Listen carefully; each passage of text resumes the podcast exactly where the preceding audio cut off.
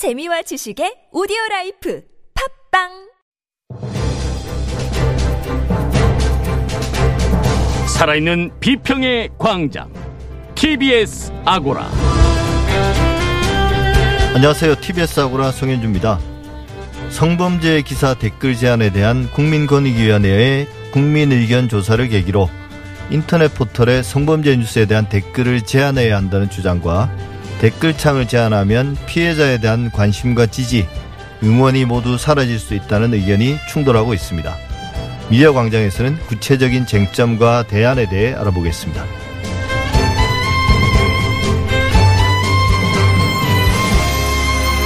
일제강점기 강제노역 피해자들이 일본 기업을 상대로 낸 손배소 소송이 1심에서 각하됐다는 소식이 전해지면서 사회적 파장이 커지고 있습니다. 판결의 구체적인 내용과 TBS와 우리 언론의 1심 판결 보도를 TBS의 창에서 따져보겠습니다. TBS 아고라 지금 시작하겠습니다.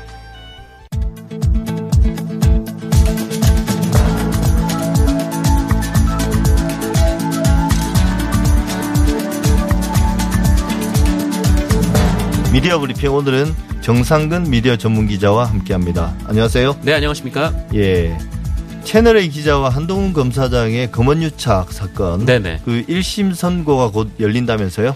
네, 이 다음 달 16일에 1심 판결이 나옵니다. 예. 어, 이 사건은 지난해 3월 그 MBC 보도로 알려진 사건인데요. 이 당시 채널A 법조팀 이동재 기자가 어, 금융 사기로 복역 중인 그 이철 전 밸류 인베, 인베스트 코리아 대표에게 접근해서 어, 자신이 윤석열 검찰총장의 최측근인 이 한동훈 검사장과 특수관계다 이렇게 주장을 하며 어, 유시민 노무현 재단 이사장 등 여권 인사의 비리 정보를 진술하도록 강요했으나 미수에 그친 사건입니다. 예. 어, 뭐 단순히 특수관계라는 점만 내세운 것이 아니라 이 검찰과의 특수관계를 이용해서 어, 뭐 본인 당신들의 가족이 위험해질 수 있다 뭐 이런 식의 이 사실상의 협박이 있었고 어, 이것이 녹취록에 담겨 공개가 됐었는데요. 어, 이후 채널A는 자사 기자의 취재 윤리 위반 사실을 인정하고 사과했습니다만 어, 이동재 기자의 윗선 어, 그러니까 이 게이 트키퍼들의 개입은 부인을 했고요. 어, 또 이동재 기자와 한동훈 검사장 역시 유착 관계를 부인한 바 있습니다. 아, 이후 검찰은 이동재 기자와 후배를 이 강요미수 혐의로 기소했고요.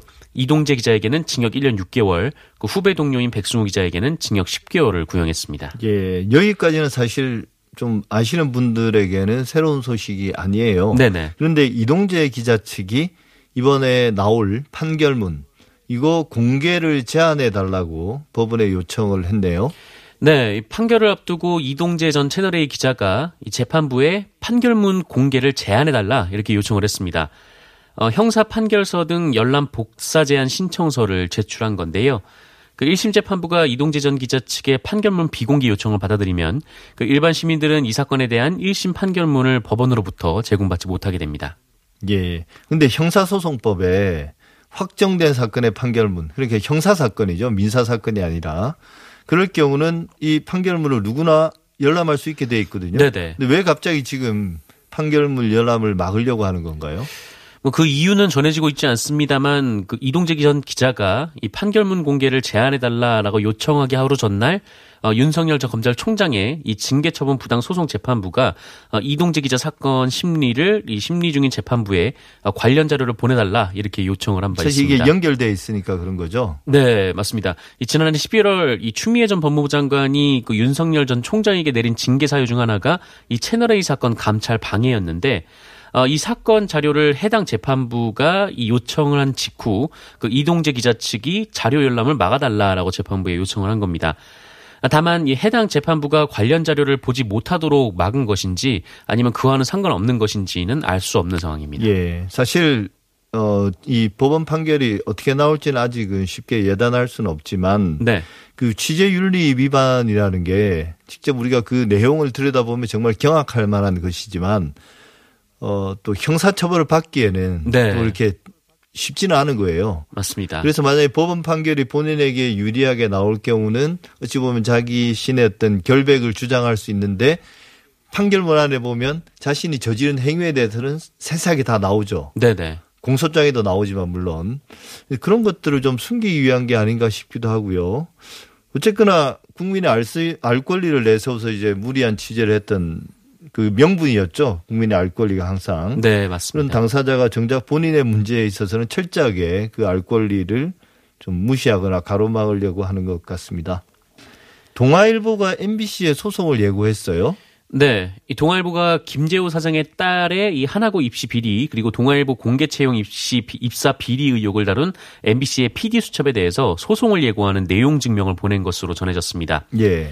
어, 동아일보는 지난달 27일 이 PD 수첩에 이 동아일보는 MBC가 이 사건 방송에서 사실과 다르거나 시청자들을 오도한 내용을 인터넷 홈페이지, 유튜브 플랫폼 등 온라인에서 즉시 삭제하고 어, 그런 내용이 담긴 어떤 영상도 추가 제작하거나 유포하지 말 것을 강력히 요구한다라면서 어, 이 사건 방송으로 인해 입은 피해에 대해 MBC의 법적 책임을 물을 것이라고 주장했습니다. 예. 어떤 내용이 담겨서 어떤 부분을 문제 삼고 있는 건가요? 네, 이 김재호 동아사, 동아일보 사장 딸은 지난해 이 동아미디어그룹의 채용 연계형 인턴 기자 공개 채용 전형을 통해서 신문 기자로 입사를 했습니다.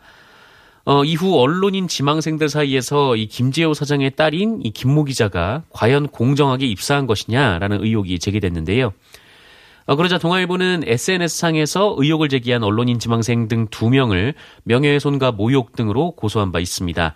아, 참고로 해당 언론인 지망생은 김재호 사장의 딸과 함께 해당 전형을 함께 했던 인턴 기자였다고 하고요. 예. 그러니까 이 사람들이 같이 인턴 생활을 해보니 네네. 그 김재호 사장의 딸은 보통의 우리가 보는 그 언론 고시생들 이런 사람들만큼 준비돼 있지도 않고 뭐 언론인을 하겠다는 그런 어떤 의지나 이런 것도 별로 보이지 않았는데 어떻게 저런 사람이 동아일보 인터넷까지 됐는지 이게 참 네. 이해할 수 없었다. 근데 알고 보니 사장 딸이었다 이런 내용이었잖아요. 네 네, 맞습니다.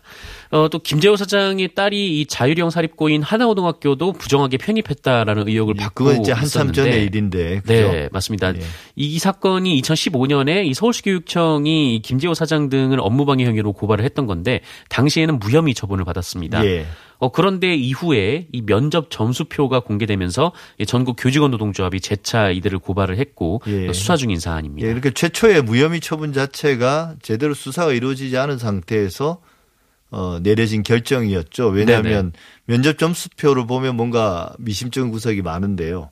근데 이런 의혹이 제기되고 있는데 충분히 그 정도는 제기할 수 있는데 고소까지 하고 또 허위라고 주장하는 그 내용은 어떤 겁니까? 네, 이 동아일보는 이 언론사 지망생을 고소한 것은 이 자사 인턴 기자를 지낸 사람인지 모르고 고소를 한 건데 MBC가 마치 그 사실을 알고 고소한 것처럼 보도했다 이렇게 주장했습니다.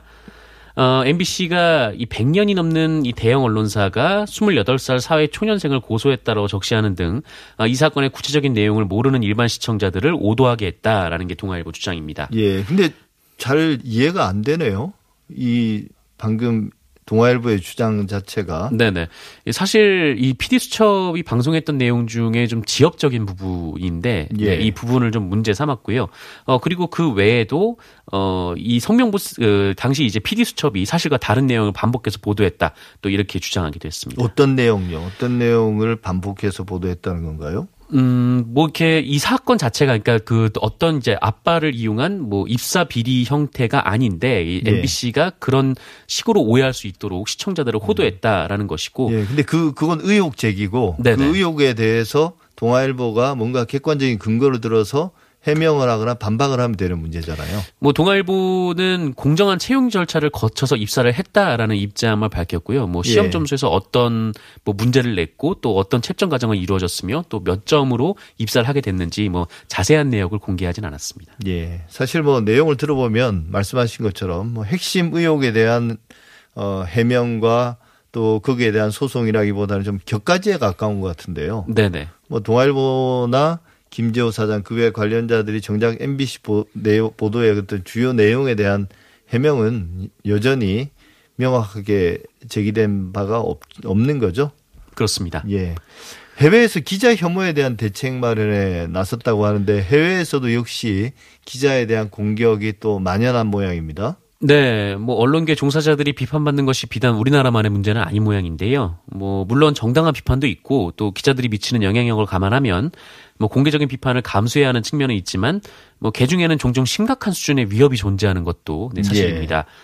어, 그래서 그 영국 디지털 문화 미디어 스포츠부와 내무부가 어, 지난 3월에 이 언론인 안전을 위한 계획이라는 것을 발표했습니다. 어, 이 계획의 주된 목표는 언론인 위협에 대한 이해, 그리고 언론인 대상 범죄에 대한 어, 형사 사법 체계 개선, 언론인 안전을 위한 자원 어, 자원 주축 지원, 또 온라인 위협을 줄이기 위한 플랫폼 개선, 언론 가치에 대한 대중 인식 향상 등으로 구성돼 있습니다. 이 구체적으로는 이 미디어 법조인 협회가 언론인 보호를 위한 가이드라인을 만들고 또 영국의 언론 노조, 또 언론 편집인 협회, 기자교육 협의회, 뭐 경찰 등이 언론인들을 대상으로 교육을 하고 또 관련 부처가 언론인 긴급 안전 지원금 신설을 논의하는 한편 어, 온라인 안전 법안도 함께 추진한다라는 계획입니다. 예. 특히 이 이런 어떤 언론에 대한 위협이나 또 언어 혹은 이제 실제 물리적인 폭력 이런 네네. 것들이 여성에게 집중되어 있지 않습니까? 네, 국내에서도 정말 좀 입에 담기 어려운 이 성적 모욕이 담긴 메일이 특히 여성 기자들에게 보내는 경우가 굉장히 많은데요. 예. 어, 정말 많은 여성 기자들이 이런 메일을 받고 있고 또 공포에 떨고 있기도 합니다. 이 영국에서도 대책을 세우면서 이 특히 여성과 뭐 흑인, 아시아인, 소수인종 등이 기자들을 겨냥한 학대가 이 지속적인 칠링 이펙트로 이어진다 이렇게 지적을 했습니다. 이렇게 뭐 전형적인 혐오와 좀 유사한 그 패턴을 보이는 거네요. 네 네 그렇습니다. 이 국경 없는 기자회도 여성의 날을 맞아서 발행한 이 성차별 저널리즘에 대한 대가 보고서에서 어, 온라인 뉴스룸에서의 이 젠더 기반 폭력을 지적했는데요. 이 보고서에 따르면 전 세계 120개국 150명의 언론인 중에 65%가 어, 저널리스트의 사진 이미지를 성적인 목적으로 악용한 행위를 겪었다. 네, 예. 이렇게 대답을 했습니다. 우리나라에서도 지난달 29일 이 한국 언론정보학회 봄철 학술대회에서 이 언론 혐오 담론의 확산과 언론의 대응책에 대한 주제 발표가 있었는데요. 이 여성 기자는 여성에 대한 혐오와 기자에 대한 혐오가 중첩되어서 더 큰 공격을 받는다 이렇게 지적하기도 했습니다. 예, 여성에 대한 혐오 또 특별히 어 그런 것들은 정말 이 비판받아 마땅한 것 같은데요. 네네. 그렇다고 해서 기자나 언론에 대한 비판과 혐오는 또 같은 게 아니기 때문에 좀 분리해서 봐야 되는 거 아닌가요? 맞습니다. 그 언론계에서도 마찬가지의 목소리가 나오고 있는데요. 이 김동찬 언론개혁 시민연대 사무처장의 경우에는 이 혐오는 소수자 차별과 맞닿은 용어다라면서 한국 사회 전반의 양상은 이 트롤링 그러니까 이 불쾌감을 일부러 자극하는 그런 양상보다는 어 그냥 기레기 담론에 기반한 군중 검열로 봐야 한다 이런 의견을 예. 밝히기도 했습니다. 또 이 리포트래시라든지 이 기레기 추적자 등 이 목소리를 내기 어려웠던 시민들의 참여가 이 소수자를 낙인 찍고 배제하는 혐오와는 좀 근본적인 차이가 있다라는 점을 강조하기도 했습니다. 예, 그런 부분은 조금 어찌 보면 과격해 보이긴 하지만 언론 비판의 영역인 것 같고 네네. 반면에 이제 여성 기자에 대한 실제 물리적인 폭력 사건이 일어난 경우도 있기 때문에 또 성적 모욕이라든지 이런 부분들은 좀 혐오로 보는 게 정당할 것 같습니다. 네, 그렇습니다. 네, 지금까지 정상근 기자였습니다. 수고 많았습니다. 고맙습니다.